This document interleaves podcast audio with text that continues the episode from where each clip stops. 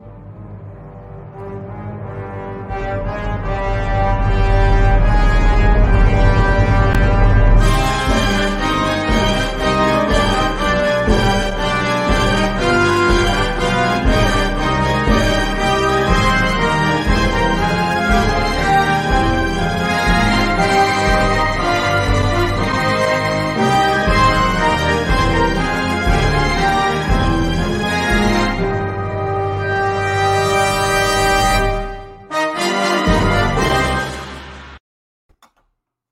Boa noite. Hoje é 29 de agosto de 2022. Está no ar mais uma edição do programa Outubro. Aqui você encontrará as melhores informações e análises sobre as eleições mais importantes desde o final da ditadura militar.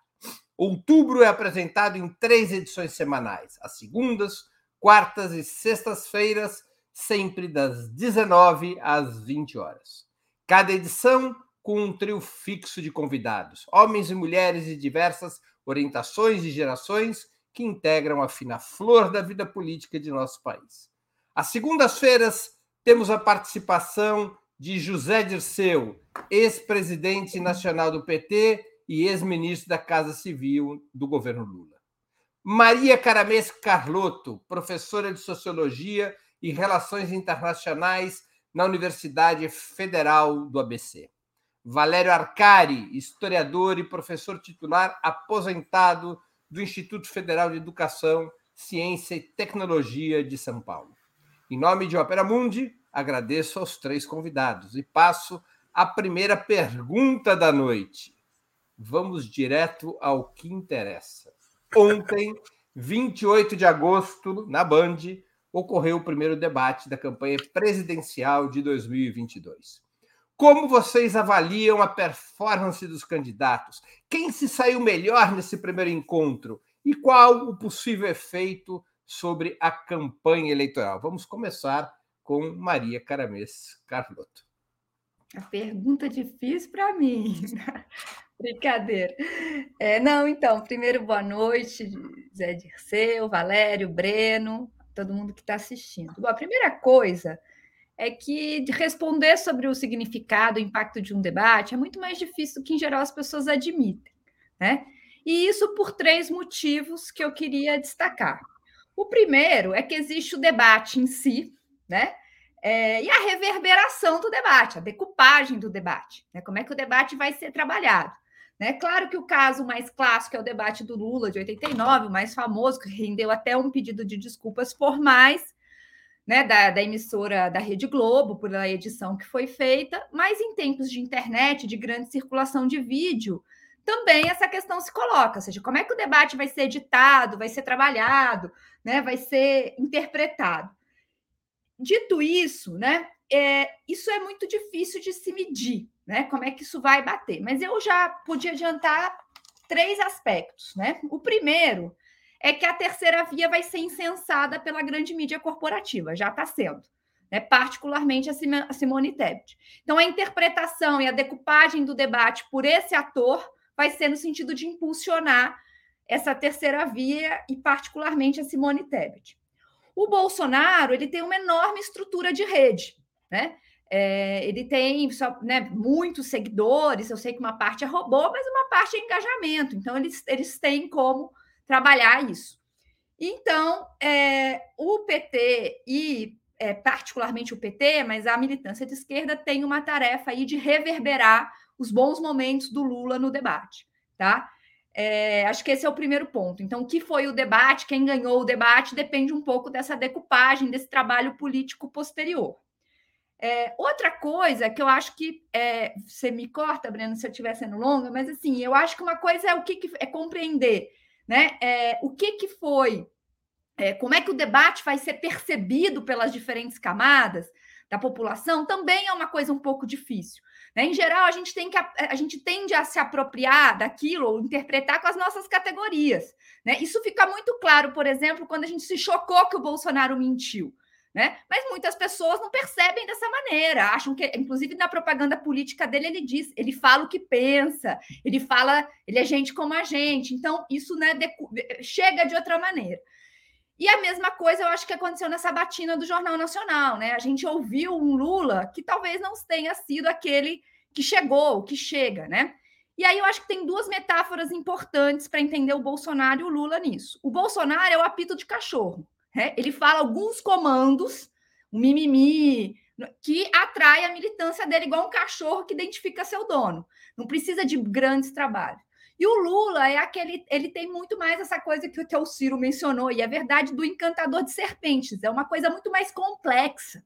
Né? O Lula fala com as multidões, às vezes numa frequência que a gente não entende. Né? A gente, eu digo a classe média brasileira. Então, tudo isso para dizer que é difícil saber como isso vai reverberar pensando nessas duas personagens. Mas, por fim, o mais importante é o seguinte: eu acho que tem a performance individual, né? Quem se saiu bem individualmente, quem se saiu mal, e tem a dinâmica geral. E aí eu vou ser bem rápida, porque eu acho que esse é o ponto principal. Eu acho que, do ponto de vista da performance individual, o Bolsonaro, sem dúvida, foi o grande derrotado porque ele, ele, é, é, na minha interpretação, ele errou em dois públicos importantes: quem ganha até dois salários mínimos, reforçando a questão da fome, e as mulheres. Tá? Agora, na dinâmica geral, o Bolsonaro se saiu, saiu para ele foi bom, porque o debate favorece o segundo turno. Valéria, Valéria Arcari. Eu não ouvi, favorece? O segundo turno. Eu vou começar por onde por onde terminou a Maria Carlotto. Eu acho, Breno, que ninguém merecia um debate assim. Né? A má notícia é que depois deste primeiro debate aumentou a probabilidade de que as eleições presidenciais de outubro sejam decididas no segundo turno, e isso é um perigo imenso. O mais relevante do primeiro debate é, não foi o descontrole emocional misógino do Bolsonaro, a, as tergiversações do Lula para não aumentar a taxa de rejeição, a performance midiática da Simone Tebet, a exaltação antiestatista do Felipe Dávila, o delírio da Soraya Tronic com é, a defesa do imposto único, porque estas análises técnicas do desempenho de cada candidato, quando não estão contextualizadas pela relação de forças e pelos interesses de classe que explicam a luta pelo poder, são politicamente é, são diletantes. O que está em disputa é imenso, dramático, muito perigoso. E ninguém desconhece que, em sã consciência, a eleição presidencial vai ser decidida entre o Lula, uma liderança de esquerda, reformista, moderada, e Bolsonaro, que é um neofascista alucinado. O país está política e socialmente fraturado, dividido. Lula é o favorito, mas Bolsonaro expressa uma candidatura de extrema-direita que tem influência de massas. Então, o perigo é que, se for para o segundo turno, a ameaça golpista aumenta desproporcionalmente. Por que, que aumenta? Porque se for derrotado no primeiro turno, Bolsonaro não vai poder organizar com a mesma desenvoltura, audiência, autoridade a campanha denúncia de eleição foi fraudada. Colocar em marcha a mobilização da sua base social mais radicalizada nas camadas médias, exasperadas não poderá, porque as eleições de 2 de outubro são eleições gerais, Breno.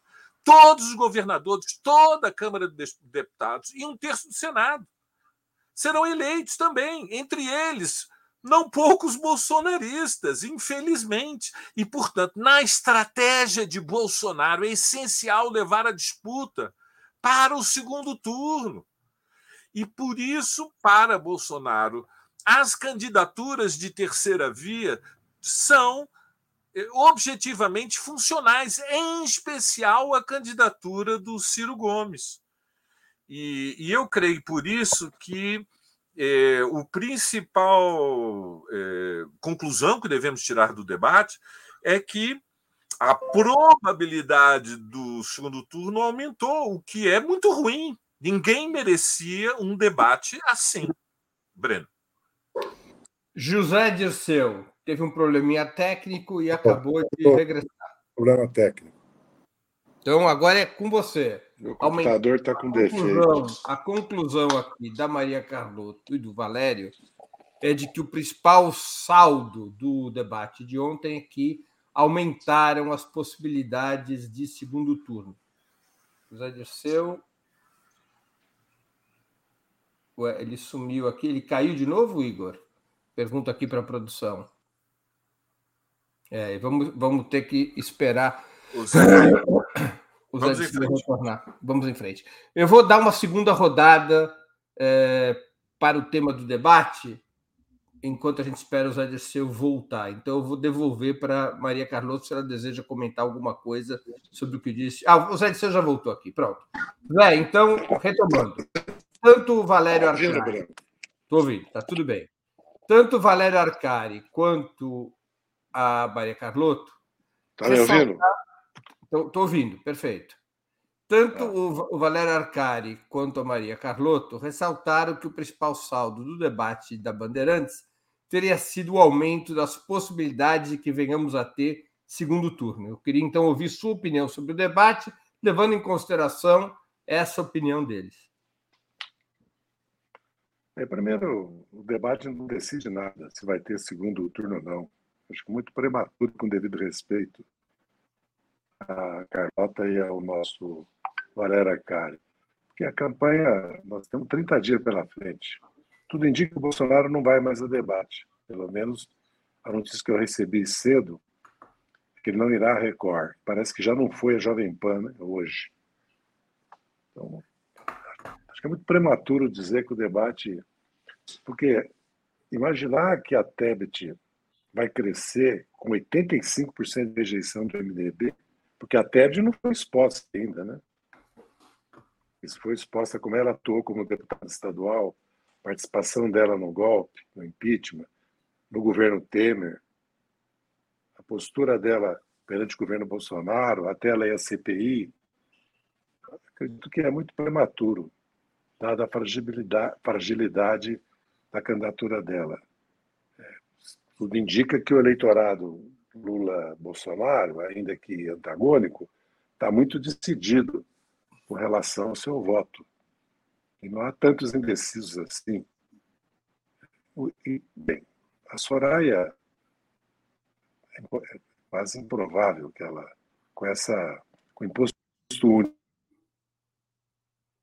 De novo, nós tivemos aqui uma queda do Zé Dirceu. É, né, ele está com um problema técnico, vamos tentar esperar. Ah, voltou.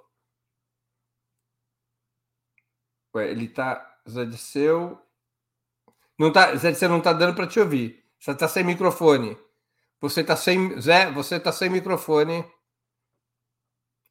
Ele. Zé Disseu, não está dando para ouvir. Ele está. Espera um minuto só, você está você tá sem microfone.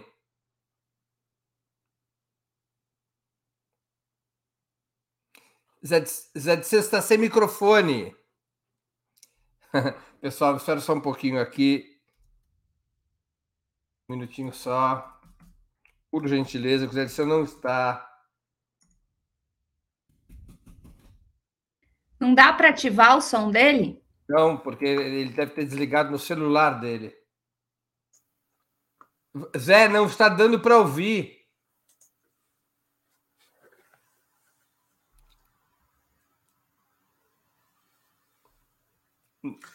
Zé, como eu te alertei há 30 anos atrás, o seu ponto fraco é que você não ouve os outros. Zé, você está parado. Nada. Zé, não dá para ouvir. Você tem que ligar o microfone. Um minutinho só, pessoal. Zé Disseu já vai retornar. Nossa conversa vai continuar. Nós vamos esperar um pouquinho. Está retornando aqui. Pronto. Já Disseu. Está me ouvindo agora? Agora sim. Então você falou um tempão sem que teu microfone tivesse ligado. Então você tem que retornar. Você estava aqui dizendo que o debate, que a Simone Tebet não foi ainda exposta, que o debate não é, é decisivo, esse debate não foi decisivo. Dali para frente a gente não conseguiu mais te ouvir. Eu estava. Estou com um problema aqui, peraí. Tá? Vamos lá, será resolver? Deixa eu sair aqui. Tá, tá com eco. Eu não consigo sair. Não, você fechou o som. Você fechou o som. Agora sim. Não, não, fechou o som de novo. Agora sim, pronto. Bem, eu estava dizendo que. Primeiro, que o debate é um momento da campanha, de uma campanha que ainda tem 30 dias. Outros debates, outras entrevistas, e tem a luta política eleitoral.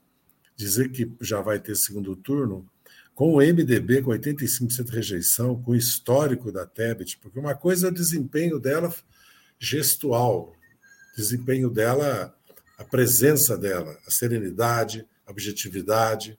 Outra coisa é que ela vai crescer eleitoralmente. Da Soraya, idem. Ela, com imposto único, vai galvanizar um eleitorado que leve ao segundo turno. O Dávila, como é que o Lula vai contestar o Dávila? Vai perguntar para ele se ele vai extinguir o, CIS, o, o SUS e vai privatizar a educação básica, as creches, o ensino médio é ridículo. Então fica o Ciro. Para o Ciro, ele precisa do Ciro no segundo turno, precisa da Teb no segundo turno, pode precisar da Soraya no segundo turno. Então me põe no lugar dele. Outra coisa é o desempenho individual de cada um. É verdade que o Lula não estava nos seus melhores dias. Pode ser cansaço, pode ser uma atitude excessivamente defensiva. Certo? É preciso ver o que aconteceu. Será que ele queria nesse debate? Será que ele concordava que deveria nesse debate, eu não, como eu não participo diretamente da campanha, só como militante, eu não posso concluir. Mas a minha opinião é que foi um momento da campanha incensar a terceira via. O Ciro Gomes é, ele fala para que público? Com a linguagem dele, com o gestual dele, com as, com as, é, as voltas que ele dá, entendeu? O Bolsonaro não, o Bolsonaro saiu-se muito mal, foi dito muito bem aqui pela Carlota, porque tem dois, três públicos que ele vai mal. Os pobres, né? aqueles que estão desempregados ou ganham até dois salários mínimos, é, aí a, a, com a fome, e a mulher e os jovens. Não acredito que ele, para o jovem, para as mulheres, para o Nordeste, ele tenha ido bem, entendeu? Como é o Lula e o Bolsonaro o principal embate, é, a Tebet, no Mato Grosso do Sul, tem 4% de voto. O Lula tende a empatar ou a ganhar no Mato Grosso do Sul pelas pesquisas que nós temos hoje. Então, acho que é um momento da campanha que é necessário reavaliar. Né? Que o Lula foi bem, ninguém pode afirmar. Que o Lula estava nos seus melhores dias, ninguém pode afirmar. Agora, que o Lula foi mal ao ponto. Primeiro, ele não foi mal. Quem foi mal foi o Bolsonaro. Ele não foi muito bem ficou no, no bom, certo? Agora, é, algumas questões realmente é, me impressionam. A pergunta sobre o Ministério, 50% de participação de mulheres, deveria ter sido respondida pelo afirmativo, não pelo negativo, né? porque o Lula sabe que o PT, em 2009, estabeleceu paridade entre homem e mulher, que foi iniciativa da bancada do PT, os 30% e também a lei da empregada. E por aí. Aliás, ele criou o Ministério da Mulher. Agora, diz, afirmar que vai nomear 50%, ele não poderia afirmar. Porque, no fundo, um pouco, ele pode ser presidente. Né? Então, ele não pode afirmar uma coisa dessa. Eu não sei se ele se comportou como se já fosse presidente em uma, duas perguntas, mas, no mínimo, que ele pode ser presidente, né? porque algumas questões ele realmente media ao responder, porque ele tem a responsabilidade de quem foi presidente, sabe o que é ser presidente e pode ser presidente de novo. Então, é, a minha avaliação é essa. É, foi um, vamos dizer que foi um tropeço e não uma queda, para fazer uma imagem de fácil compreensão, né? que eu espero que seja devidamente levado em consideração para os próximos debates. Se é que vai ter. Eu não sei se ouviram, eu falei que o Bolsonaro não, não foi uma entrevista hoje, parece que na Jovem Pan, e já, já declararam que não, não irão à Record, que, quer dizer, que o Bolsonaro não irá à Record. Isso pode ser um sinal que ele não irá mais a debate. O Lula deve ir, é outra questão a ser levantada. Agora, quero reafirmar. Não sei se o Lula estava cansado, estava de mau humor, estava contrariado, não queria ir, mas não foi os seus melhores dias, o que acontece com qualquer um, que todos somos né, seres humanos e a biologia não perdoa ninguém. Cansaço chega e é preciso. E a voz do Lula, né? O Lula tem um problema que eu acho que já é mais ou menos permanente, mas que impacta também, né? A voz, né? Agora, eu realmente a comparação entre a presença, o, o discurso, a narrativa das duas mulheres e dos três homens, elas ganham e ganham grande vantagem. Entendeu? Agora, se Marge ganhasse a eleição, vocês sabem que não é um elemento assim tão decisivo, apesar de importante. Breno, agora é você que está sem som. Eu vou, eu vou retornar para uma rodada sintética, uma segunda rodada sobre esse tema, falando a Carloto primeiro. Não, é, primeiro assim, eu a parte final foi um pouco rápida, né? Mas eu concordo com o Dirceu que o debate não, não decide nada, né? E concordo com o Valério, acho que foi esse o espírito da minha colocação, é, de que analisar as performances individuais é um pouco despolitizado e inútil, porque um pode ter ido um pouco melhor aqui, outro um pouco pior ali, e isso não é, não é uma grande um grande né, tem um grande impacto. O que eu acho é que o contexto geral da, dos primeiros 15 dias de campanha apontam no sentido né, de um primeiro de um, de, das chances da eleição ser decidida no primeiro turno diminuíram um pouco. E eu vou dar um dado da pesquisa que saiu hoje. Né? Juntos, o Ciro e a Simone Tebet cresceram quatro pontos acima da margem de erro, ao passo que o Lula é, caiu dois. Pode ser um retrato, precisa confirmar nas pesquisas que vão vir essa semana, mas eu acho que é, isso, em primeiro lugar, né, os dados estão apontando nesse sentido. E, em segundo lugar, eu acho que é um predomínio que já vem da semana passada de uma pauta que não nos favorece, que é uma pauta institucional da corrupção, que a gente precisa dar uma resposta sintética e pôr a nossa pauta. Né? E eu acho que isso é que vai ser decisivo daqui para frente. Aí, para concordar com o Giseu, eu acho que não está fechado que não vai ter que, que é, a eleição vai, ser, vai para o segundo turno necessariamente. Mas para isso a gente precisa mudar a linha da campanha. Né? Precisa pôr as questões estruturais, precisa disputar o voto do Bolsonaro, né? De, de, do, dos mais pobres que estão votando com ele, trazê-los para o nosso lado, ao invés de disputar um eleitor de centro rarefeito. Valério Arcari. Sem Valério. Hoje estamos esquecendo de ligar o som todos. Não, não, o Breno e o Valério me salvaram. Não sou só, como diz minha filha, não, não sou só eu, não sou só não. eu que estou ficando lerdo. Não, não, não, não é só você. A vida é cruel. Não, eu, eu, o que eu penso é que há uma tendência, viu, Zé? A tendência para que o desenlace uh, seja no segundo turno aumentou. Mas o que, que tem realmente relevância? Eu quero repetir. É evidente que há, há uma análise técnica do desempenho de cada candidato. É, é, Bolsonaro perdeu o juízo, descontrole emocional, misógino, teve, deu um piti. Lula hesitou em mais de um momento. Na pergunta da, da corrupção, tinha que, evidentemente, bateu, levou e responder à altura de Bolsonaro. Espera aí um minutinho. Você é o candidato das rachadinhas, transformou a sua família numa empresa de arrecadação. Enfim, eh, e nós temos a performance da Simone Tebet, temos eh, os momentos eh, pomposos, digamos assim, do Ciro. A questão em si, do ponto de vista da tática, na minha opinião, é não é a disputa do voto do bolsonarismo. A questão central da tática é, que decide se vai ter ou não segundo turno é para onde vão os votos do Ciro Gomes. Nós temos que saber aonde está é, o nó. Ciro, com uma indicação eleitoral que oscila entre 5% e 8% nesse momento, ou seja, mais de 5 milhões de votos, é, se tornou um personagem perigosíssimo nessas eleições. É, passou a ser a questão relevante, crucial, fundamental. Ele é um obstáculo para que o Lula vença no primeiro turno, se conseguir preservar esse caudal de acima de 5 milhões de votos. Se, esse, se a maioria deste, desta área de influência eleitoral do Ciro decidir que é, é vital para derrotar Bolsonaro apostar na candidatura do Lula no primeiro turno, nós evitamos o segundo turno, nos uma, um, que é uma outra eleição.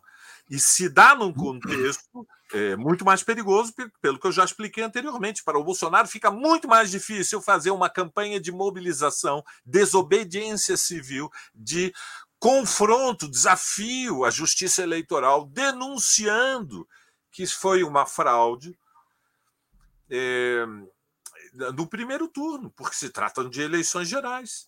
E ele não teria a cumplicidade do aparelho político que o sustenta no primeiro turno.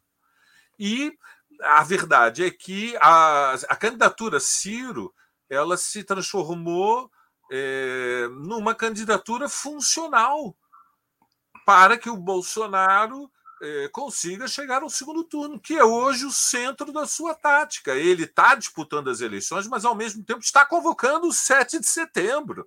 E o objetivo desta mobilização é intimidar a justiça eleitoral é aterrorizar o povo de esquerda, vai colocar tanques nas ruas, blindados, eh, navios de guerra, vai ter espetáculo de paraquedista.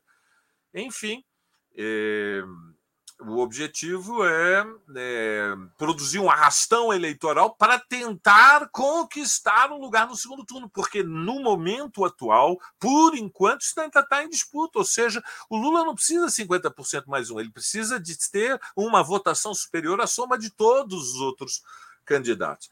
E creio que é, a candidatura de Ciro Gomes é, ela ocupa um lugar é, é muito perigoso, teimoso, meio messiânico, é um caudilho em busca de um destino, que sabe que, evidentemente, não é uma candidatura à altura do desafio, desvaloriza o perigo, desqualifica o perigo que é Bolsonaro, insiste num projeto pessoal é, apoiado em uma, uma aposta é, irrealista de que a força simbólica do cargo presidencial, se for eleito e se renunciar a uma é, reeleição, vai permitir é, conquistar uma maioria no Congresso Nacional para um projeto desenvolvimentista de pacificação política pela expansão do crédito, barateamento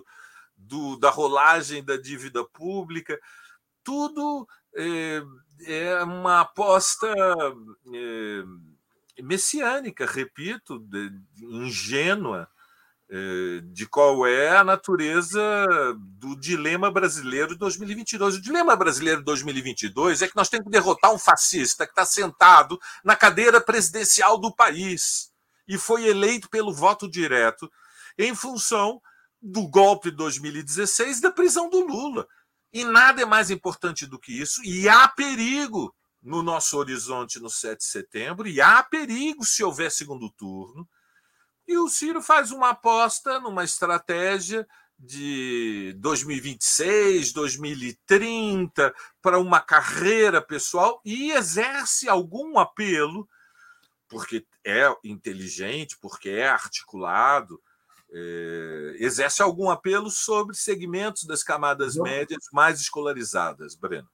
E, portanto, eu diria que, Vamos. que a disputa está hoje concentrada nesta, neste desafio central, que é conquistar e atrair uma parte do eleitorado do Ciro Gomes para derrotar Bolsonaro no primeiro turno. Breno.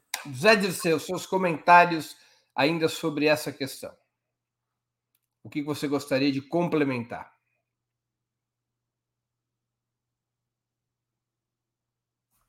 Sem som.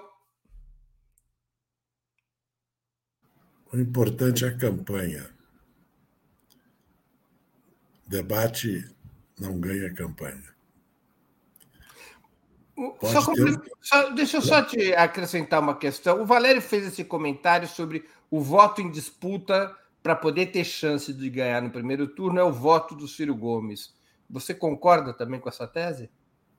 O voto em disputa é o voto do Bolsonaro, tirar do Bolsonaro. No norte do país, todo mundo fala no Maranhão, no Pará, mas no Maranhão deram 3 milhões de votos para Dilma. Ela ganhou a eleição por isso. Ninguém fala no Mato Grosso, no Mato Grosso do Sul, em Rondônia, mas nós podemos empatar lá e ganhar no primeiro turno ainda. Precisa ver o que está acontecendo. Porque se é para discutir como ganhar no primeiro turno, tem que discutir como está a situação em Minas e no Rio, se está no Nordeste como estava, se, nós vamos manter. Porque, pensa bem, ganhar em São Paulo por um milhão de votos é o Bolsonaro perder nove milhões, que ele ganhou, se não me engano, contra o Haddad com oito milhões. Lógico que o debate sempre tem, num determinado momento, uma influência. E a repercussão dele, como bem disse, porque a repercussão do, da entrevista do Lula no Jornal Nacional consolidou e ampliou é, a atuação dele no Jornal Nacional. E a repercussão tem sido essa, que o Bolsonaro, pelo que nós dissemos aqui, foi para o desastre, que o Lula não foi bem, mas não foi mal, e que o que se destacou foram as duas candidatas, que o Ciro é o Ciro, ele não, ele não fez nada de excepcional, pelo contrário, eu, e anoto porque é perigoso trazer problemas é, familiares. Ele trouxe o problema real das ex-mulheres do presidente e dos filhos, o Bolsonaro transformou a discussão com ele em acusações mútuas né, de comportamento pessoal, ainda que relevante, porque expressa uma visão de mundo, né? um, os valores que cada um de nós tem. No caso do Ciro, ele mesmo reconheceu que foi machismo. Então, eu tenho muitas dúvidas se o Lula podia. Uma coisa é performance do Lula, vamos dizer, né? o estado de espírito do Lula. É... Outra coisa, se ele podia sair da defensiva e se confrontar com a Tebet ou com o Ciro. Com o Bolsonaro, sim, mas acho que ele o fez em alguns momentos mais importantes. O, que mais expressa assim é, esse desempenho do Lula é o final, né? A, a, a, palavra final dele, que realmente ficou nos devendo, né? O encerramento daquele debate, entendeu? Nesse sentido. Ainda que não, não, ele não perdeu nenhum voto por isso, no meu entendimento. Vou aqui passar para uma nova questão. Vamos ao outro tema relevante da semana que passou e nós não tivemos oportunidade ainda de comentar nas edições de segundas-feiras de outubro. Ao menos entre as fileiras oposicionistas, a opinião majoritária foi que o ex-presidente Lula teria se saído melhor que os demais candidatos nas sabatinas do Jornal Nacional. A pesquisa BTG FSB divulgada nessa segunda-feira, no entanto, portanto, já depois das, sabatinas, mostra o candidato petista caindo de 45 para 43% das preferências dos votos na pesquisa estimulada para o primeiro turno, com Bolsonaro se mantendo em 36% e a diferença entre ambos caindo de 9 para sete pontos desde a semana passada. Há alguma conexão entre esse resultado e as sabatinas na Globo? São fenômenos é, autônomos? Será que a repercussão do comportamento do Lula no eleitorado terá sido menos positiva do que aquela que a própria militância de esquerda considerou? Valério Arcari com a palavra por três minutos. Quando eu faço assim como um suposto maestro, é para encerrar. Bora lá, Valério. Tá sem som, Valério. Barbaridade, duas vezes no mesmo dia. Muito bem, maestro. Eu, eu creio que houve. Quer dizer, o, o, a, a, sabatina na, no Jornal Nacional, o, o Bolsonaro foi na defensiva e no debate ontem na Band ele foi claramente na ofensiva. Então ele mudou de tática. A, a, o resultado da pesquisa de hoje não permite tirar muitas conclusões, porque está no limite da margem de erro, uma oscilação de, dentro da margem de erro.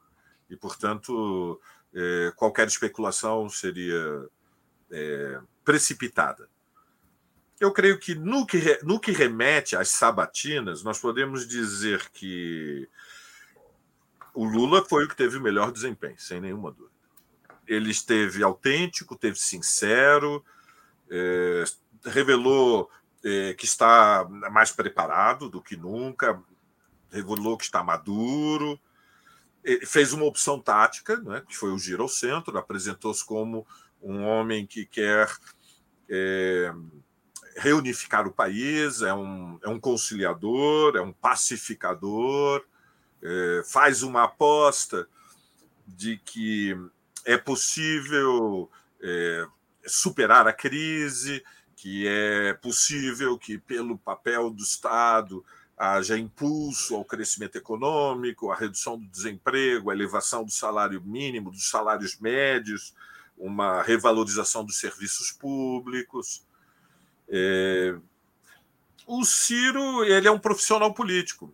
Então, como um profissional político e abraçando um projeto pessoal que tem elementos bonapartistas, quero ressaltar claramente elementos de tipo é, é, bonapartistas, é, é, se coloca acima do Congresso, é, o que não é, for resolvido por votação do Congresso vai a plebiscito, se coloca acima do conflito capital-trabalho se apresenta como homem das camadas médias, é, contra o extremismo, é, seja ele de direita, seja é, de esquerda.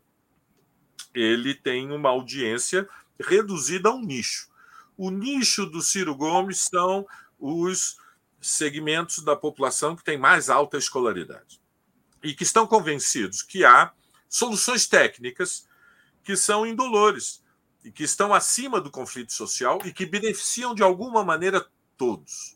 São as soluções técnicas que o Ciro gosta num refrão que ele criou, que eu acho divertido, o, o refrão das, da, da, das uh, propostas uh, alinhadas com os melhores padrões internacionais, uh, que é um pouco ridículo, porque é uma forma de de eh, colocar suspenso no ar o conflito de classes, que é o conflito frontal da sociedade brasileira pelo tipo de desigualdade, de exploração do trabalho que prevalece no Brasil. Então, eu diria que no desenlace da, da, das sabatinas, o, o Lula é, ganhou audiência, conquistou respeito, neutralizou é, as acusações pendentes e se preocupou em considerar seriamente a taxa de rejeição. Essa era, digamos, a sua prioridade. Do, da sabatina para o debate, a preocupação com a taxa de rejeição, eh, creio que ficou elevada demais. Há, há um, um, provérbio português que eu gosto muito, eh, Zé Dirceu, que diz assim: dobrado é o perigo de quem foge ao inimigo. Dobrado é o perigo de quem foge ao inimigo. Ou seja, nós não podemos eh, fantasiar que esta eleição é uma eleição como foram as outras eleições. Eh, digamos, tivemos, estamos há décadas tendo eleições desde o final dos anos 80. Esta eleição é diferente. É diferente porque há um neofascista na presidência. É tão diferente que um setor da burguesia rompeu com o bolsonarismo está desesperadamente tentando construir uma terceira via e, e, inflamou todo tipo de candidatos, do Dória, passando pelo Sérgio Moro, até agora é, amarrar o Pangaré na, no poste da candidatura da Simone Tebet. Mas isso não diminui o fato de que o que decide a ida de Lula para o segundo turno é para onde vai o eleitorado do Ciro, que pode vir para o Lula, e eu creio que uma parte realmente virá diante do perigo que vai se abrir no país depois do 7 de setembro. Câmbio. José Disseu. Se nós observarmos pesquisas de 1900 de 2018, nós vamos ver que o Lula, antes de ficar impedido, antes de ser impedido de se candidatar, com a decisão que o general Vilas Boas tomou, comunicou ao Supremo Tribunal Federal, certo? com apoio do Estado-Maior, tinha até uma foto do Estado-Maior, né? sorrindo. Né? O Lula tinha a mesma votação que tem hoje. E o Bolsonaro, idem. É inacreditável isso. Como é que é esse país nosso? Da mesma maneira que eu sempre lembro que o Brizola, o Lula e o Covas fizeram 45% de voto e o Haddad, Ciro e Boulos 42,5%. No primeiro turno. Então, acho improvável que o Lula não vá para o segundo turno numa posição muito confortável, como ele foi com Alckmin. Não vejo que uma campanha eleitoral de 30 dias possa mudar isso. Lógico, como eu lembrei antes, se perde ou se ganha eleição em campanha. Então, nós temos muitos problemas para resolver. Um deles é o Rio de Janeiro, em Minas, porque o Calil passou a fazer uma campanha solo, né? e muita crítica com relação ao PT e ao governo Pimentel. Não sei qual será o resultado disso. É, mesma coisa no Rio, nós temos uma situação que o Molon acabou, acabou ficando como candidato com o beneplácito da direção nacional do PSB e o Rodrigo Neves apoiando o Ciro, porque, se eu entendi, eles centralizaram todas as candidaturas a partir do fundo eleitoral, que bom, para bom entendedor, meia palavra basta. Então, acho que muito mais nós focarmos na campanha, que campanha não é só debate, na televisão, nos programas de televisão, é, e focarmos é, que o Brasil não é só o Sudeste e o Nordeste. Né? Preciso lembrar que tem que três, quatro estados, como o Maranhão e o Pará, podem te dar uma vitória ou uma derrota. Pode garantir ou não o primeiro turno, para ficar mais claro. Então, acho que o debate da Globo jogou um papel importantíssimo, porque é a primeira a entrevista, vez. né, você está falando? Exatamente, desculpe. Porque é a primeira vez que o Lula falou na Globo, para os, o público que assiste a Globo, que são dezenas de milhões, e saiu-se muito bem. Certo? E a primeira vez também é, que a militância do PT né, é, se levantou numa euforia que eu presenciei, porque eu estava em Porto Velho assistindo a militância é, da mesma maneira que ontem eu acredito que a militância também sentiu, né? mas não a ponto de isso significar uma mudança da conjuntura eleitoral. Quero crer que aí nós temos que esperar ainda o auxílio, o resultado do auxílio, mas até agora, apesar que a margem de erro citada lá é 8, 10%, não houve nenhuma alteração. Eu não vejo alteração nenhuma nas pesquisas. Vamos esperar o 7 de setembro, porque é o momento que ele pode tentar uma aventura golpista ou mudar o caráter das eleições, né? transformar as eleições num embate de de violência por parte das suas milícias, dos seus grupos armados, ou não. Não me parece, depois da decisão do Alexandre Moraes de deter uma conspiração golpista que estava, sim, se iniciando. Houve uma discussão sobre a legalidade ou não das prisões, porque era intenção. Né? A verdade é que assim, assim que começam as conspirações. Né? assim que começaram no Brasil e começam. O tempo, meu tempo esgotou. Eu estou sendo feito assim. Maria Carlotto. Então, primeiro assim, eu acho que esse, essa oscilação do Lula para baixo, 2%, é muito pouco, né? dentro da margem de erro, é muito precoce tirar qualquer conclusão. É, eu acho que a variação conjunta do Ciro e da Tebet é um pouquinho maior, quatro pontos, né? Mas ainda assim também precisa ver se isso é uma tendência que se confirma, do mesmo jeito que a estabilidade do Bolsonaro. Mesmo que se confirmar, né, eu não atribuiria o resultado diretamente é, a. Se você quiser pôr o gráfico, eu acho que direta, né, eu acho que não é uma tendência que se confirma. Caso se confirmar, não, eu não atribuiria diretamente à sabatina. O que eu acho é que existe um elemento que estava na sabatina, do Lula, principalmente, depois reapareceu no debate da Band, tanto do ponto de vista das perguntas, né, para o Lula, quanto das respostas, que apontam uma posição, assim, a tentativa de colocar a corrupção no centro e uma posição que ainda precisa ser mais enfática, né, mais contundente nesse sentido. Essa tendência que eu, é uma das questões que eu acho que precisa mudar. E o, o Dirceu citou as pesquisas de 2018. É, eu acho que ele põe até é, é, não só o Lula tá e a distância entre o Lula e o Bolsonaro era mais ou menos a mesma, como o Bolsonaro também foi subindo devagarinho, teve um determinado momento que ele estabilizou, depois ele voltou a crescer, mas eu acho que o principal, e aí é porque, viu, Valério, embora eu concorde totalmente com a tua avaliação do papel nefasto que a, que a campanha do Ciro cumpre, como ele cumpriu em 2018, né? A posição dele no segundo turno foi muito vergonhosa, né? E todos os ataques, desde lá, e ele vem com esse. Então, assim, acho que é uma candidatura perigosa. Eu concordo que está fazendo um papel histórico é, medíocre, mas o que é, eu acho que, é, na minha opinião, assim, precisa ser levado em conta é que o voto do Ciro em 2018, que foi uma eleição polarizada, que o perigo do Bolsonaro já estava né, nos nossos discursos, ele praticamente não oscilou.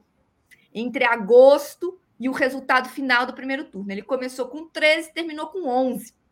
Né? Então, assim, é um voto que se desloca com muita dificuldade. Então, embora eu concorde com você, eu acho que a gente tem que tentar disputar esse voto. Eu acho mais é, provável, como o Zé Dirceu falou, e eu concordo, tentar mexer num voto do Bolsonaro que não é tão que, né, não, é, não é tão identificado com ele assim, é um voto dos mais pobres, principalmente no, no norte. Aonde, só para dar um dado, né? No norte do país foi aonde o Bolsonaro abriu uma vantagem do, em relação ao Lula muito rápido né? E que não se justifica, porque o Lula estava na frente. Então, eu acho que é um voto que está em disputa e que pode fazer a diferença, porque vai ser por muito pouco, né? Se tiver ou não segundo turno, eu acho que vai ser por muito pouco. Então, temos que atacar todas as frentes, mas eu acho que essa frente do voto popular no Bolsonaro é, é uma frente que pode nos render é, bons votos, mais votos do que o voto ideológico do Ciro. Antes de continuarmos, eu queria pedir a contribuição financeira de vocês para a Opera Mundi. Há seis formas de fazê-lo. A primeira é assinatura solidária em nosso site, operamundi.com.br barra apoio. A segunda é se tornando membro pagante de nosso canal no YouTube, clicando em Seja Membro e escolhendo um valor no nosso cardápio de opções. A terceira e a quarta, contribuindo agora mesmo com o Super Chat ou Super Sticker a quinta é através da ferramenta Valeu, valeu demais quando assistirem aos nossos programas gravados. E a sexta forma de contribuição é através do Pix. Nossa chave no Pix é apoia.operamundi.com.br. Eu repito, nossa chave no Pix. apoia.operamundi.com.br. A mais eficaz de todas as armas contra as fake news é o jornalismo de qualidade. Apenas o jornalismo de qualidade coloca a verdade acima de tudo. E esse jornalismo que busca oferecer todos os dias depende da sua contribuição, do seu apoio, do seu engajamento. Saco vazio não para de pé. Há quase um mês, de acordo com as mais diversas medições de redes sociais, especialmente, tem predominado na campanha presidencial uma pauta superestrutural com destaque para temas como defesa do processo eleitoral, respeito às instituições, garantia da democracia e enfrentamento à corrupção. Desde o início de agosto, praticamente, perderam repercussão, incluindo na entrevista de Lula no Jornal Nacional e no debate da Band. Temas como inflação, fome, desemprego, salários e direitos, o que muitos chamam de pauta do povo ou da pauta das classes trabalhadoras. Vocês acham que essa situação ajuda ou atrapalha a candidatura, a campanha eleitoral de Lula? Zé Dirceu, o primeiro a falar. Sério mesmo? Aconteceu isso? Nas redes? Sim. Não é, só nas redes. redes. Não só nas redes, também é, a partir de agosto, nos próprios pronunciamentos distintos da campanha, até mesmo no debate, na entrevista no Jornal Nacional. Na entrevista no Jornal Nacional não foi dita uma única só vez a palavra fome pelo candidato e ex-presidente Lula. Ontem foi dito bastante, né? por todos. O problema do desemprego, da fome. Até de forma descritiva. Bem, acho ruim se predominar só a pauta democrática. Acho importante, mas acho ruim. Acho qual, é... qual é a pauta mais vantajosa para a campanha contra o Bolsonaro? A da democracia, da superestrutura, ou a, pau, a chamada pauta do povo, das classes As duas. As duas. Porque os qual a prioridade? Não, tem, não tem prioridade. Tem que intercalar as duas. Elas estão ligadas. A experiência nossa na ditadura não foi uma experiência de crescimento padrão de vida da maioria do povo brasileiro. Então, eu acredito que nós temos que destacar. Quando o Lula fala do, do governo dele, no fundo ele está destacando isso, né? Que não havia fome no governo dele. Ela foi superada em, em praticamente. Não havia o desemprego que há hoje, não havia os baixos salários, a precarização do trabalho. E não havia o desmonte também dos serviços públicos, né? porque a saúde e a educação foram deixados ao léu, foram inclusive atacadas pela corrupção, né? que não se diz muito. Eu, eu, sou de opinião que nós devemos combinar as duas pautas, porque a questão da ameaça à democracia é real. A questão de se procurar o caminho é, ou da inviabilização do calendário eleitoral, ou da posse, ou de um golpe também é real. E o comportamento do bolsonarismo em si é a construção do caminho para um golpe, para uma ditadura. Então, acho que tem que se. E grande parte da aliança foi feita em torno também dessa pauta da democracia. Mas não se pode, em hipótese alguma, deixar em segundo plano as questões que são mais sensíveis ao povo brasileiro, a chamada pauta do povo. Acho que nós não devemos contra, contrapô-las, mas sim articulá-las públicos, momentos, espaços necessários para fazê-lo. Essa é a minha opinião.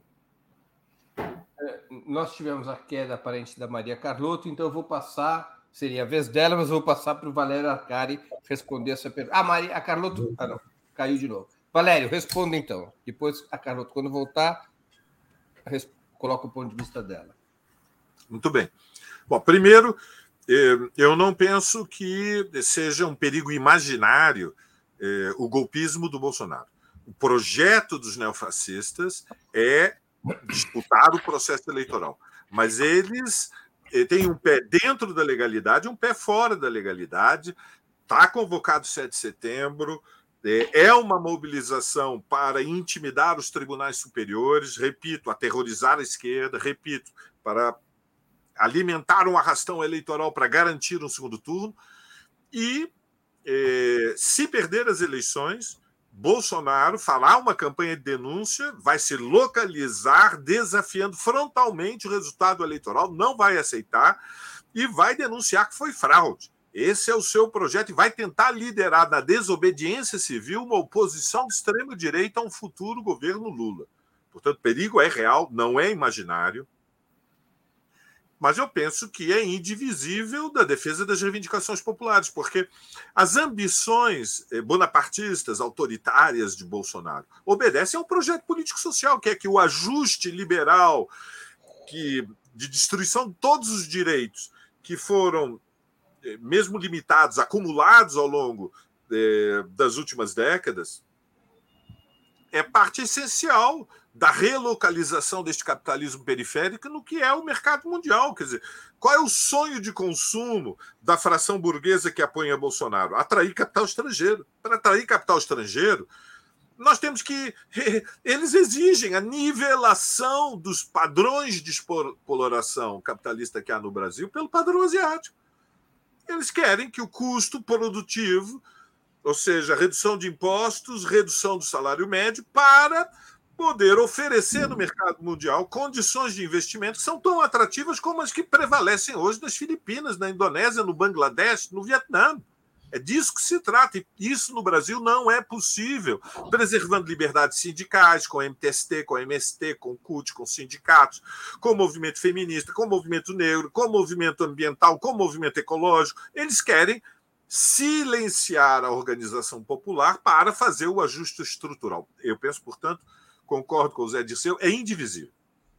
Maria Carlotto, qual é o seu ponto de vista? Não, eu também concordo que eu acho que tem que ser as duas frentes, até porque, como a gente já disse aqui, o Bolsonaro atua em duas frentes, né? Ele faz um movimento de pinça. Agora, o Bolsonaro tem um plano A e um plano B.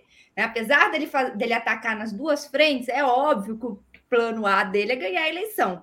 Né? Ele está trabalhando para isso, por isso a PEC eleitoral, essa, né, a atuação dele é, na eleição mostra muito claramente isso. Então, o plano A dele é ganhar a eleição, e o plano, se isso não der certo, é, é claro que ele usa o golpe para deixar a base dele mobilizada, mas ele também, né, é, a, é, acho que vai ter, vai avançar se tiver condições para isso, mas é muito difícil também ter condições para isso no atual contexto, até por conta dessas mobilizações todas. Por que, que eu estou dizendo isso? Porque se o plano A do Bolsonaro é ganhar a eleição, a gente precisa enfrentar ele, sobretudo, né, é, nesse terreno. Claro que os dois são muito importantes, né? É, até porque também é uma questão eleitoral, a questão democrática, mas eu acho que o foco principal precisa ser a disputa dos votos que fazem a diferença. Os votos que fazem a diferença na eleição são os votos dos mais pobres, que, como o Zé Dirceu falou bem, estão no Brasil inteiro, não estão só no Nordeste e no Sudeste. Então, eu acho que a campanha precisa, a campanha do Lula precisa colocar isso no primeiro plano, até porque isso está no nosso DNA, né? É isso que faz a esquerda é, ter é, vencido quatro eleições no Brasil com a força né, que foram as campanhas do Lula e da Dilma, e eu acho que é isso que a gente precisa trazer para o primeiro plano. Isso é um embate de pauta. E é por isso que eu disse que o predomínio da pauta institucional, ela, ela neste momento, para o nosso, para vencer o plano A do Bolsonaro, digamos assim, né? Ou seja, para o nosso plano A, que é vencer a eleição, preferencialmente no primeiro turno, impor a pauta econômica da vida das pessoas, é muito importante. E acho que o Lula fez isso mais no, até no debate do que na sabatina. Embora a, o desempenho dele na sabatina né, tenha sido melhor, ele estava mais presente, mais Lula, eu acho que, a, a, acho que ele teve falas importantes no debate de ontem, especialmente a resposta que ele deu, você não viu, mas sua empregada doméstica viu. Aquela fala foi muito importante porque nos dá material para trabalhar na decupagem do debate, como a gente comentou. É momento... A campanha, vamos, vamos a uma nova questão. A campanha do ex-presidente Lula, até o momento, a campanha, mais que o candidato, tem preferido defender mais compromissos do que medidas programáticas concretas.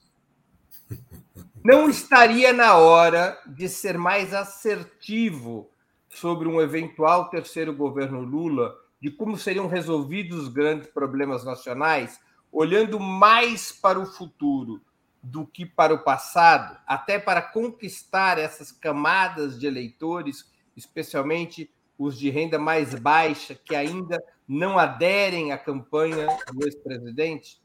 O primeiro a falar é José Dirceu. Mas você voltou com a mesma pergunta anterior de outro ponto de vista. Você jogou um laço quase nos enforcou, agora você deu uma puxadinha a mais. Você quer colocar nós no quadradinho. É, a resposta é a mesma, Breno. A resposta é a mesma. Evidentemente que está é, faltando isso. Porque o Ciro, na verdade, falou do crédito, né? Como viabilizar. Ele pontuou a questão tributária e financeira. Né? É, é que os exemplos que o Ciro dá são de difícil compreensão. O exemplo mais simples para o cidadão comum no Brasil é o seguinte: você compra um automóvel usado a 80 mil reais. Se você for financiar, ele custa 120. Você te toma 40 mil reais. Você compra uma geladeira né, ou um televisor por 2 mil reais, 1.500. Se você financiar, ele custa 3, 4,5. Ou seja, a tua renda que já é baixa pelo trabalho precário, pelos baixos salários, pelo desemprego, né? é, pelo baixo crescimento, o juro leva uma parte. Mesma coisa os impostos, né? Você paga 33% da tua renda em impostos, os ricos pagam 5, 10%. Então, esse é o Brasil. Agora, para isso precisa ter maioria parlamentar, precisa conscientizar o povo, o movimento sindical precisa retomar a sua luta, crescer, os partidos políticos precisam a caminhada nossa vai ser longa.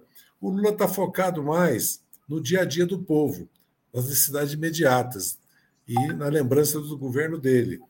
Porque para anunciar reforma política, reforma tributária, que são as três que eu acho, e do sistema financeiro bancário, para avançar em pontos programáticos, ele tem dito coisas importantes com relação ao meio ambiente, com relação à agricultura familiar, é, à reforma agrária, com relação aos Mas, Desculpa a interrupção. Não estaria na hora, por exemplo, da campanha e do próprio candidato dizer claramente que, eleito presidente, prorrogará o Auxílio Brasil de 600 reais até o fim do seu governo? Não. O Lula tem dito que. Todos os candidatos têm dito que vão fazer a renda mínima. Isso aí universal. E o Ciro, inclusive, sequestrou ou deu o mérito da proposta dele vou falar do sentido positivo, alguém que a merece, que é o senador Eduardo Sul, ex-senador Eduardo Suplicy, hoje vereador por São Paulo. Entendeu? Acho que esse, esse tema está presente. Acho que a, inclusive, acho que a elite brasileira sabe que, que, que, bem, a elite brasileira já incorporou o meio ambiente, já incorporou igualdade racial, igualdade da mulher, né? já incorporou a democracia, porque ela parte importante dela se opõe ao Bolsonaro, isso não tinha tido manifesto, senão o Supremo não adotava, senão Arthur Lira não tinha defendido no outro dia as urnas eletrônicas, no dia seguinte que os bancos ordenaram que tem que respeitar as urnas e o resultado eleitoral. Né? Acho que essa a pauta democrática e assumiu já a desigualdade social do país. A luta política é que vai resolver como nós vamos, se vai ser um reformismo é, fraco, quase uma caridade, ou se vai ser uma mudança no modelo econômico. Esse é o debate que tem no Brasil. Agora, discutir mudança no modelo econômico é discussão para acadêmica, é discussão para o público elitizado. Acho é que é muito mais importante. A pergunta seria mais simples. Você acha ou não que a campanha precisa de maior explicitação programática, medidas concretas do que será feito? Ou, do jeito que está sendo tocada, a base dos compromissos gerais, está de bom tamanho? Veja bem, a Tebet falou tudo e não falou nada. Ela falou que vai reduzir a fome, o desemprego, vai cuidar da criança. Certo? O Ciro, ou não sei quem, o o Davi entrou em problemas técnicos da gestão, da política pedagógica. É, ele é inacreditável. Ele, porque é, é, que como é que vai debater com o cidadão? Se fosse para o governo do Estado de São Paulo, para uma prefeitura, quando ele defende as OS, a parceria público-privada, se transformaram no maior assalto aos recursos públicos que já existiu na saúde pública brasileira. O Ciro descreve uma educação democrática. É uma questão. Será que isso vai. É, são essas questões que estão no coração hoje, no anseio de cada eleitor? Acho que o grande. É, o grande movimento, é, o grande imã é o passado, é o legado do Lula, é os anos Lula, entendeu? Porque é aquilo que o Lula falou, a dignidade do trabalhador, para além da melhora das condições de vida, entendeu? Porque aí nós teríamos que fazer uma longa discussão sobre comunicação, né? sobre o que é mais importante nesse momento para que o eleitor se identifique com os candidatos, com o candidato Lula, que é um candidato popular, um candidato democrático. Né? Eu tenho dúvidas sobre isso. Eu tenho certeza absoluta que nós temos que ter clareza da necessidade dessas mudanças que seriam chamadas. Porque falar em programa, o Janone diz para a gente não falar no programa nunca, que o povo não sabe o que, que é. A gente falar, certo? Aquilo que o povo precisa, né, que o povo necessita, entendeu? Aí vem, acho que vai mais um problema de comunicação do que um problema. Ou então, como ampliou muito à frente, pode começar a aparecer as divergências, como foi discutir reforma tributária, sistema bancário e da reforma política. Como a prioridade é derrotar o Bolsonaro e virar a página do bolsonarismo, talvez não seja, se não encontrar um programa mínimo, viável fazer isso que você coloca. Para mim ficar mais explícito, como vocês sabem, eu sou de uma sinceridade, às vezes, que me custa caro. Valério Ar... Não, não, Maria Carlotto, perdão. Sinceridade. Então, eu acho, é, Breno, que precisa de mais explicitação programática no sentido de propostas que politizem a discussão e, e mais do que é, comunicação entre o Lula e o eleitor, eu acho que o que falta é um material para a militância trabalhar. Né? Aonde ela fazer, ó, o Lula vai fazer isso, o Lula vai fazer aquilo. Claro que a gente pode apontar os compromissos, falar do passado, mas as propostas elas são fundamentais para a militância no dia a dia. Então, alguns materiais, como a gente sempre teve, né? Alguns, quando eu chamo de materiais, é materiais programáticos, né? Então, o que, que a gente vai fazer? Quais são nossas propostas? Que as pessoas se identifiquem né? e é, se mobilizem e consigam fazer o debate, né? É, no, no, dia a dia. E nesse sentido, eu acho que além de é, propostas concretas, né, uma linha programática é, mais fácil para a militância ir para a rua, virar voto, para além de falar do passado, eu acho que o que está faltando é uma narrativa que organize a campanha nesse, nesse momento. Né? O Bolsonaro tem claramente uma narrativa né, que, que facilita muito, porque as coisas vão se encaixando. Eu acho que essa narrativa está fazendo falta. Né? Na questão da corrupção fica muito claro. Ele é o Lula. Por que, que o Lula foi perseguido? Né? Porque existe um embate da elite desse país contra o que ele fez, né? contra o PT, a perseguição política. Eu acho que isso é, é, é um exemplo, né? Né, dessa narrativa que politiza também. Né? Aonde eu acho que isso fez falta no debate? Na questão das mulheres como o, o Dirceu falou, né, que ele não podia ter, ele tinha que ter respondido pela positiva, e, a, e ele tinha todos os elementos para responder pela positiva. Ele não precisava se comprometer com o é, Ministério Sanitário, né, nesse sentido tão imediato, mas ele podia dizer: olha, eu sempre apostei, sim, nessa, porque essa era a pergunta, né? Na representatividade como uma, uma questão importante para essa pauta. Foi o PT que elegeu a primeira mulher presidente, diferente do que a Tebet fala. Então, assim, eu acho que uma narrativa que também ajude a politizar, que nos leve para o enfrentamento, principalmente né, contra o Bolsonaro, eu acho que é importante. Aliás, eu acho que foi essa. Não acho que a Tebet foi bem no debate, por, pela, só pela questão da postura, nem porque ela apresentou proposta, que eu concordo com o Dirceu, ela não apresentou proposta nenhuma. Ela foi bem no debate porque ela polarizou com o Bolsonaro. Ela roubou este lugar, que nos pertence. Né? Então, eu acho que a gente tinha que voltar para polarizar. E aí é uma questão de linha política. E é só para fechar, viu, Breno? Já tô... É uma questão de linha política. E aí eu concordo com o Dirceu com uma coisa que ele disse no final do programa passado. Se a gente tiver uma linha política só de centro, vai ser uma tragédia. Não significa que a gente tem que radicalizar para a esquerda, mas a gente precisa resgatar a nossa, polariza... a nossa capacidade de polarizar com o Bolsonaro. Valério Arcari. Bom, eu já tinha feito um comentário eh, no programa anterior que eu estava preocupado com três perigos: o já ganhei, a romantização do passado e o giro ao centro. Continuo com a mesma preocupação.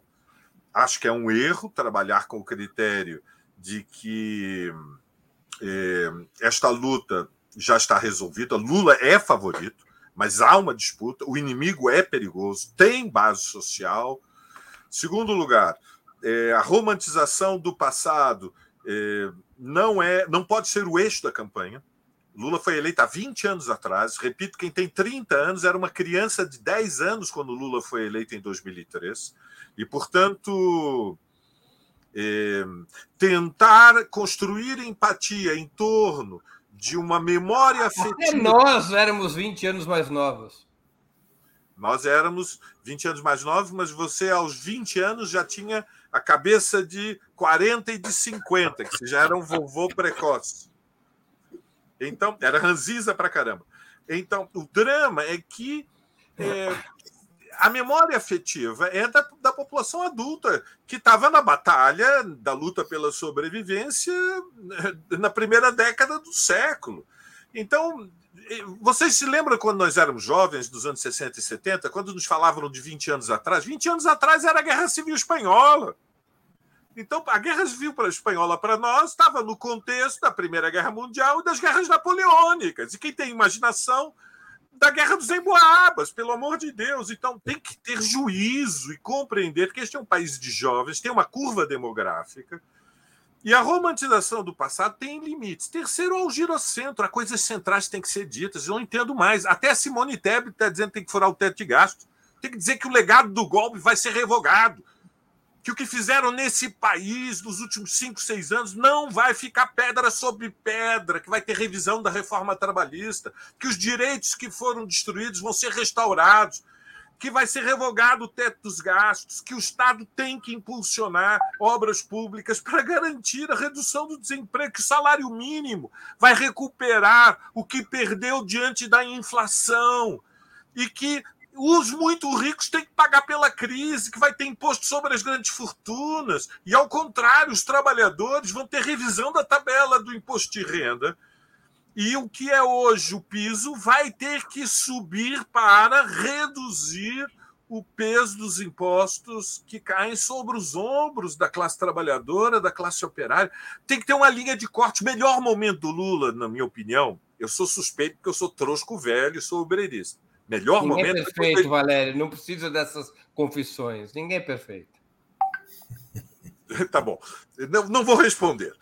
Eu vou simplesmente dizer que. Vou elogiar o Lula. Vou dizer que ontem, quando ele se voltou para a Soraya e disse: Você não tem memória do que aconteceu. Seu jardineiro é sua empregada doméstica. Tem classismo, educação política porque aqui é uma sociedade fraturada. Alguém tem que pagar pela crise, gente. Nós temos que ser honestos, não é indolor. Senão nós não mobilizamos a nossa base social. Os muito ricos, os bilionários, os que se entupiram de dinheiro diante da pandemia, Breno.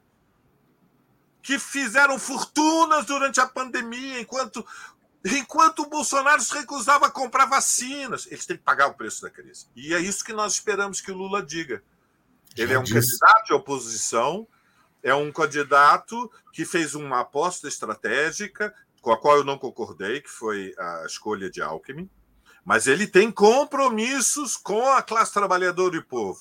Reforma trabalhista, revogação do teto dos gastos, elevação do salário mínimo acima do que foi a, a, a inflação, para citar três exemplos, são propostas concretas que empolgam as pessoas, porque elas dizem a vida vai mudar. E a vida tem que mudar. Essa esperança é o que move as montanhas. Câmbio. Chegamos ao final de mais uma edição do programa Outubro. O que houve, Zé? É que eu quero fazer um comentário curto. Pois não, pois não. Que o Lula tem dito em entrevistas, em discursos, sobre teto de gasto, sobre salário mínimo, sobre que os ricos, você entrar imposto de renda e o povo no orçamento. Ele tem falado. Talvez a fala final dele, se tivesse tido esse sentido, teria atendido a expectativa, o anseio do, correto do Valério. Muito bem. Só isso. Muito que bem. Chegamos, então, ao final de mais uma edição do programa Outubro. Eu conversei hoje com José Dirceu, Maria Caramês Carlotto e Valério Arcari os participantes em nossa edição das segundas-feiras. Voltaremos a nos ver na próxima semana, dia Será? 5 de setembro, novamente às 19 horas. Antes disso. Será?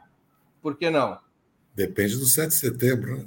Não, no dia 5 nós voltamos a nos ver. Ah, sim. Não, tá tudo bem. a nos ver. Breno, deixa eu fazer um é. comercial. Amanhã eu estou em São Luís, quarta-feira eu estou em Aracaju, e quinta-feira estarei no Recife lançando o, o, último livro, ninguém disse que seria fácil. Não é o último livro, é o livro mais recente, Valério. O livro mais recente. Estou indo para o norte, Zé, seguindo a sua linha e da Maria Carlota, disputar. Tá certo. o norte do país. Obrigado. Nós vamos, então, re, retomando. Nós vamos nos ver na próxima semana, dia 5 de setembro, novamente às 19 horas. Antes disso, na quarta e na sexta-feira, dias 31 de agosto e 2 de setembro, teremos outras edições do programa Outubro. Eu agradeço aos convidados e à audiência, especialmente aqueles e aquelas que contribuíram financeiramente com o site de Opera Mundi ou com o nosso canal no YouTube. Muito obrigado, boa noite e boa sorte. Tchau. Boa noite. Valério, ninguém disse que ia ser fácil, mas não precisa ser tão difícil, né? Corinthians joga hoje.